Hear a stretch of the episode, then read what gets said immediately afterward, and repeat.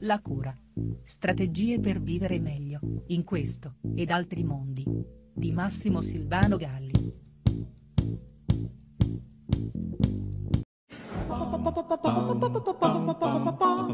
Siamo animali che parlano, ma troppo spesso sottovalutiamo l'importanza delle parole.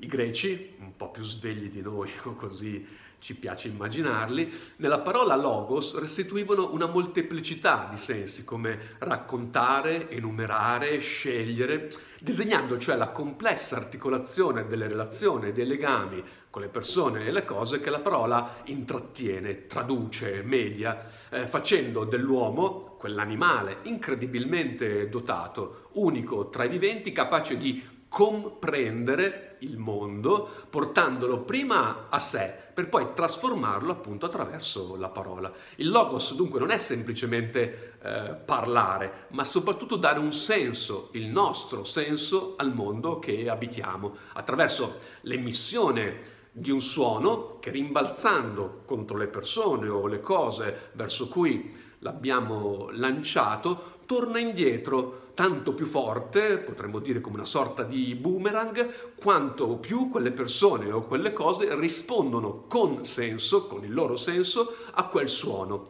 Potremmo dire, usando un gioco di parole, consentendo, sentendo insieme a noi che quel suono produce un senso.